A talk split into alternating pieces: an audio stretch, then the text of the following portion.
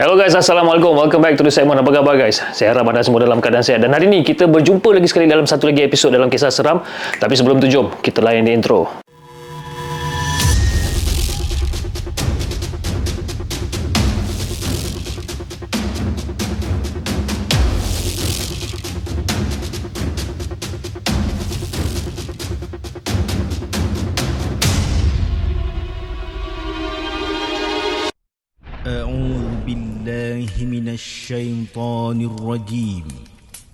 بسم الله الرحمن الرحيم.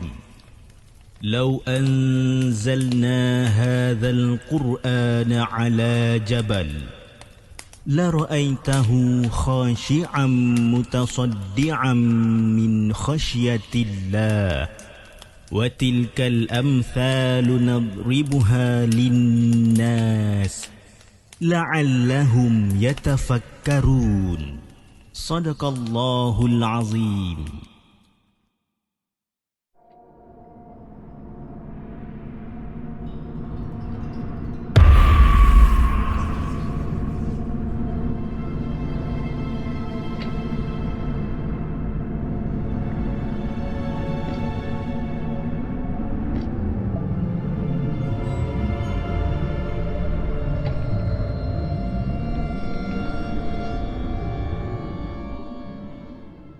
Okey guys, hari ni kisah seram hari ni. Okey, aku nak bersembang sikit kisah seram tentang seorang budak nama Maya.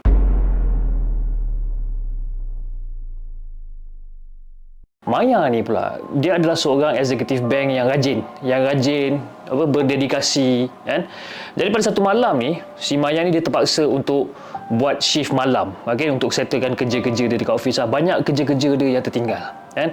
Dan malam tu macam agak agak sunyi, agak gelap kan. Cuma masa si Maya ni tengah cuba untuk selesaikan pekerjaan dia ni. Dan secara tiba-tiba dia punya laptop. Dia punya laptop ni jadi macam pelik tau. Dia kadang-kadang dia macam flickering eh. Kadang-kadang dia punya dia punya screen macam tertutup sendiri eh. Lepas tu kadang-kadang dia punya screen saver jalan sendiri. Jadi dia macam pelik lah. Apa pula benda ni? Jadi macam ni kan? Tak pernah-pernah jadi macam ni.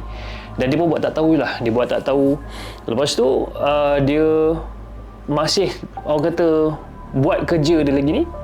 Dan secara tiba-tiba lampu-lampu dekat office dia ni seolah-olah macam berkelip-kelip tau dia berkelip-kelip yang orang kata macam menggila.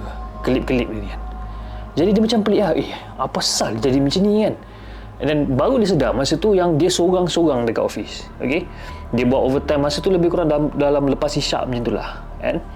Jadi dalam keadaan yang serba tak kena ni si si Maya ni cubalah untuk mencari penjelasan rasional tentang kejadian yang ganjil ni tapi kejadian-kejadian ataupun benda-benda yang ganjil ni makin lama makin menjadi-jadi. Ha, tadi kita cerita pasal laptop, pasal lampu dekat office. Ha, kali ni lampu-lampu dekat cubicle-cubicle lain ataupun monitor-monitor dekat cubicle apa dekat cubicle lain pun dah start berkelip. Alright. And then ada kerusi-kerusi yang turut bergerak juga. Kan ada dua tiga kerusi yang tiba-tiba macam bergerak dengan sendirinya. Jadi bila dia tengok dekat bahagian cubicle, tak ada orang kat situ guys. Memang tak ada orang dan memang seorang-seorang maya kat situ. Dan Pak Gad of course kat bawah lah. Kan? Jadi dia macam alamak eh. Apa yang dia patut buat? Patut ke dia ni macam melayankan je benda tu, ha? buat tak tahu, buat tak kerti ataupun dia kena angkat beg terus cabut daripada situ. Lebih kurang dalam 2-3 minit lah. Si Maya ni ha, duduk orang kata berat, apa, berentap dengan perasaan dia sendiri ni jadi dia pun decide okey lah fine aku nak balik. Okay, so Maya pun lah kemas lah bag dia. Dia kemas bag dia apa semua dia angkat dia keluar daripada office dia tutup lampu office ni dia tutup lampu office dan dia pun keluar daripada office dan dia tekan lift turun bawah sampai dekat lobby dia cakap bye dekat Pak Gad dia pun pergilah kat parking. Okay, masa dia sampai dekat basement tu tengah dia nak berjalan pergi ke kereta dia tu dia rasa macam ada benda yang tak kena guys dia rasa macam seolah-olah macam ada orang ikut dia tau. Dia dapat rasa macam perasaan yang tak kena lah. Jadi dia pun cepat-cepat dia jalan cepat-cepat dan dia terus masuk dalam kereta dah tutup pintu dia lock pintu apa semua dia start engine terus cabut daripada office dia ni. So now dalam perjalanan si Maya ni untuk balik pulang ke kondominium dia yang terletaknya dekat Bukit Terbangsa ni Okey, Maya ni bawa kereta ha, daripada Yak Kuan Seng tu dia bawa kereta sampailah dekat area dekat uh, Bukit Terbangsa ni sentiasa dalam keadaan berhati-hati. Okey. Dan masa the moment dia masuk dekat area Bukit Terbangsa tu, keadaan kat situ dia jadi macam sunyi sepi. Tak sel- tak macam malam-malam yang sebelum ni tau.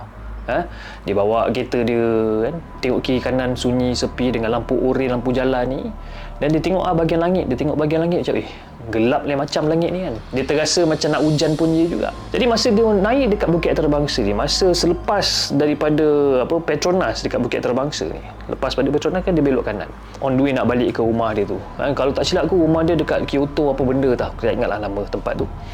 Dia pun bawa lah kereta dan dia ternampak secara tiba-tiba dia ternampak ada satu sosok wanita berpakaian lusuh berambut panjang yang berada di sebalik pokok sebelah kiri.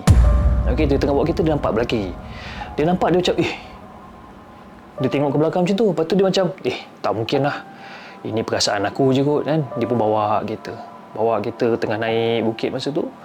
Kali kedua dia nampak perempuan yang sama juga dekat tepi jalan ni. Dekat balik pokok ni dia nampak lagi sekali. Nampak. Eh tak boleh jadi kan. Dan kali ketiga Kali ketiga Lepas tu dah tak ada balik pokok dah Kali ketiga masa tu Lepas dah jalan tu Dah pokok dah tak ada Dia nampak perempuan tu Kali ketiga guys Tengah duduk dekat tepi jalan ha, Dia duduk dekat tepi jalan Dengan keadaan yang kaki dia macam ni kata. Kaki dia macam ni Dia duduk dekat tepi jalan macam tu ha? Dengan rambut dia ke bawah Baju warna putih jadi dia rasa macam okey ini bukan orang kata bukan hayalan aku ni kata. Dia pun terus cepat-cepat bawa masuk apa bawa apa bawa kereta dia naik sampailah dekat kawasan kondominium dia ni. Dan dia berharap sangatlah bila dah sampai dekat kawasan kondominium ni dah dah, dah masuk dekat bahagian pagar apa semua ni dia parking kereta dan dia mengharapkan yang semua benda tu dah settle lah tapi masa dia sampai dekat dekat kawasan parking ni dia dah masuk you know dah masuk parking dah keluar kereta dah angkat barang apa semua dia pergi dekat lobby tekan lift naik ke tingkat 5 rumah dia ni ha? saat dia sampai dekat tingkat 5 pintu lift pun terbuka Tung, buka. dia pun keluar daripada lift tu the moment dia keluar daripada lift tu dia nak jalan pergi ke rumah dia ni dekat hujung koridor tu dia ternampak ada seorang wanita yang berambut panjang yang menutupi semua wajah dia ni. Dan perempuan tu adalah perempuan yang sama yang dia nampak dekat tepi jalan tu guys. Jadi masa tu bila Maya nampak perempuan ni dia macam Astaghfirullahaladzim, Astaghfirullahaladzim, Astaghfirullahaladzim. Kan? Dia cakap ini Pontianak ni kata. Kan? Confirm Pontianak ni dia cakap. Kan? Masa tu dia tak cerita banyak, dia tundukkan kepala dia, dia dah keluarkan kunci rumah siap-siap, dia jalan secepat yang mungkin ke unit rumah dia ni. Kira jarak antara rumah dia dengan Pontianak tu lebih kurang dalam 20 kaki, 30 kaki lah. Tak jauh, dekat je. Kan? So, the moment dia sampai dekat depan pintu rumah dia ni, dia keluarkan kunci dia, cubalah buka mangga kunci apa semua, dia buka, buka, buka. Masih tak boleh. Time-time ni lah kan. Time-time ni lah tak ni nak buka. Dia cuba, cuba, cuba. Dan dia nampak daripada hujung ekor mata dia ni, dia nampak benda tu macam makin lama makin dekat. Makin lama makin dekat. Dan finally, eh, dia dapat buka pintu ni dan dia pun terus masuk dalam rumah. Tak ada bagi salam tak ada apa dia terus hempas pintu kerbam dia campak beg dia dekat hall dia terus duduk dekat atas sofa masa tu. Dan masa tengah duduk kat sofa lama lah dia menggigil kat sofa seorang-seorang kan? Okey lah. So bila keadaan semua dah reda dia pun cubalah untuk ambil balik orang kata kekuatan dia ni ambil beg sofa ambil ambil beg laptop dia nak masuk dalam bilik lah the moment dia nak masuk dalam bilik guys. The moment dia nak masuk dalam bilik dia terdengar seolah-olah macam ada benda yang berada dekat dapur. Kan? Dia bajet kucing dia lah sebab rumah dia memang ada kucing. Dia pun panggil lah kucing dia kan? Kita bagi nama kucing dia comot lah. Comot! Ha. comot! Okay. tapi kucing dia tu tak menyaut. Tapi kucing tu keluar daripada belakang sofa. Kalau awak keluar dekat belakang sofa siapa pula yang dekat dapur? Siapa pula yang tengah buat bising kat dapur? Now Masa dia pandang balik ke arah dapur Keluarnya Wanita yang sama Keluar di balik Orang kata peti sejuk tu eh. So basically nak bagikan gambaran guys eh. Nak dapur dia okay, Dekat dapur Dekat tepi tu ada, ada peti sejuk Peti sejuk lepas tu dia ada sinki dan sebagainya lah. Dekat bahagian tepi peti sejuk tu Ada satu ruangan kecil kan? Ruangan kecil yang memisahkan antara Peti sejuk dan juga dinding masuk ni kan? Ada satu ruangan dekat situ keluarlah benda tu dicelah peti sejuk tu. Eh? Dengan muka yang penuh darah. Dengan rambut yang panjang, baju yang kusut masa eh, baju yang penuh dengan kata tanah lah kot kan. Baju dia memang nampak nampak kotor habis. Dan perempuan tu datang mendekati si Maya ni. Jadi apa yang Maya ni cakap eh, bila perempuan tu datang eh, dia dapat rasakan satu angin yang sangat sejuk. Yang sangat sejuk yang boleh mengata boleh membuatkan orang menggigil. Jadi si Maya ni pun tutup mata, dia baca ayat kursi, dia baca Fatihah, dia baca tiga kul. Lepas tu dia kata, "Ah, tolong ah, tolong jangan kacau aku sekarang. Tolonglah pergi dari sini dia kata. Tapi yang paling yang paling orang kata yang paling gila guys eh. Masa si Maya ni duk baca surah-surah ah, ayat kursi, Al-Fatihah dan sebagainya ni. Perempuan tu ataupun sosok wanita tu ataupun senang cerita lagi tu panggil Pontianak tu lah eh. Pontianak tu hanya ketawakan je si Maya ni. Dia ketawakan je si Maya ni. Lepas tu benda tu siap cakap dekat dia. Kau takkan dapat larikan diri kau dari aku. Kata. Kan? Tapi suara dia tu macam serak-serak. lah. Dia pun cakap. Aku adalah wanita daripada masa lalu yang akan datang menghantui kau. Dia dengar perkataan ni daripada Pontianak tersebut. Kan? Jadi si Maya ni orang kata dah mula lah. Kelang kabut kan. Nak minta tolong rumah tak ada siapa. Tinggal dia seorang je kan. Tinggal dia seorang je. Jadi apa yang boleh si Maya ni buat? Dia pun bangun. Dia bangun dan dia pun terus cuba untuk larikan diri masuk ke dalam bilik dan kunci pintu bilik. The moment dia kunci pintu bilik, pintu bilik tu bergegar. Kok kok kok kok kok kok bergegar. Seolah-olah macam ada orang ketuk, ada orang rampas. Macam benda yang mengamuk ah dekat luar dekat, apa dekat luar pintu rumah dia ni ataupun dekat luar pintu bilik ni. Jadi apa yang dia buat? Dia masuk toilet, dia ambil wuduk, dia teruskan solat isyak dia. Ha, dalam keadaan solat isyak tu masih lagi dengan gangguan-gangguan yang dia cuba apa yang yang yang yang yang yang ada dekat kawasan tu dan dia cuba untuk tenangkan diri juga kan dan lepas pada solat tu dia baca you know, dia zikir dan sebagainya sampailah dia tertidur dekat situ. Tertidur dekat atas sejadah guys. Dan besok tu dia bangun everything seems to be okay lah. Cuma ini adalah satu-satunya pengalaman yang dia, dia tak dapat nak lupakan lah okay? dia tak dapat nak lupakan dan dia masih orang kata macam berfikiran positif yang mengatakan mungkin dia terlalu penat ataupun mungkin ada benda yang masih tak selesai ke apa ke dia masih lagi berfikiran positif, apa positif kan? Dan dia masih lagi kerja dengan dengan bank tersebut kan? Cuma sama ada dia masih tinggal lagi dekat Bukit Antarabangsa ataupun tidak wallahu alam kan? Dia pun tak ada bagi tahu kan? So itu adalah cerita yang pertama lah berkenaan dengan si Maya ni. Okey? Macam bagi saya seram juga cerita ni sebab kita dapat bayangkan kawasan dia dan sebagainya kan? So dia macam agak seram jugalah. Okey, jom kita bacakan kisah kita yang kedua.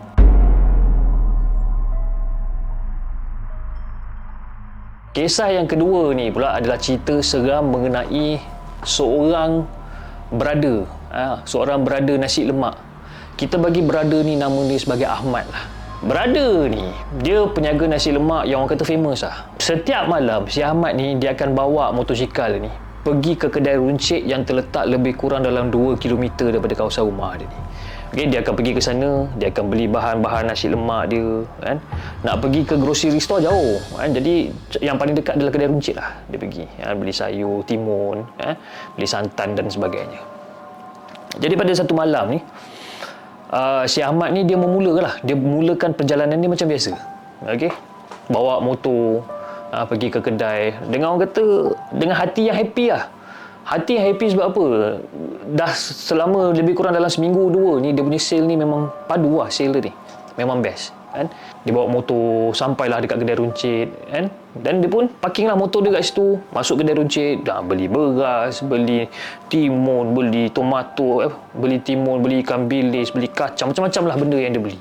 Jadi lepas dia dah bayar semua dekat kaunter tu dia pun letaklah barang-barang tu semua dekat bakul dan dia pun balik lah jadi masa dia balik daripada kedai runcit tu tengah, tengah bawa motor tak jauh lah daripada kedai runcit tu dia dapat rasakan yang ada sesu, sesu, apa, ada sesuatu yang seolah-olah macam tak kena atau ada sesuatu, sesuatu macam tengah mematikan dia tau. Dan nak bagikan gambaran, Ahmad ni dia memang kena lalu jalan kawasan kubur okey untuk sampai ke rumah dia. Maknanya rumah dia dia kena lalu kawasan kubur dan dia kena sampai ke dia runcit. Begitu juga time dia balik kan.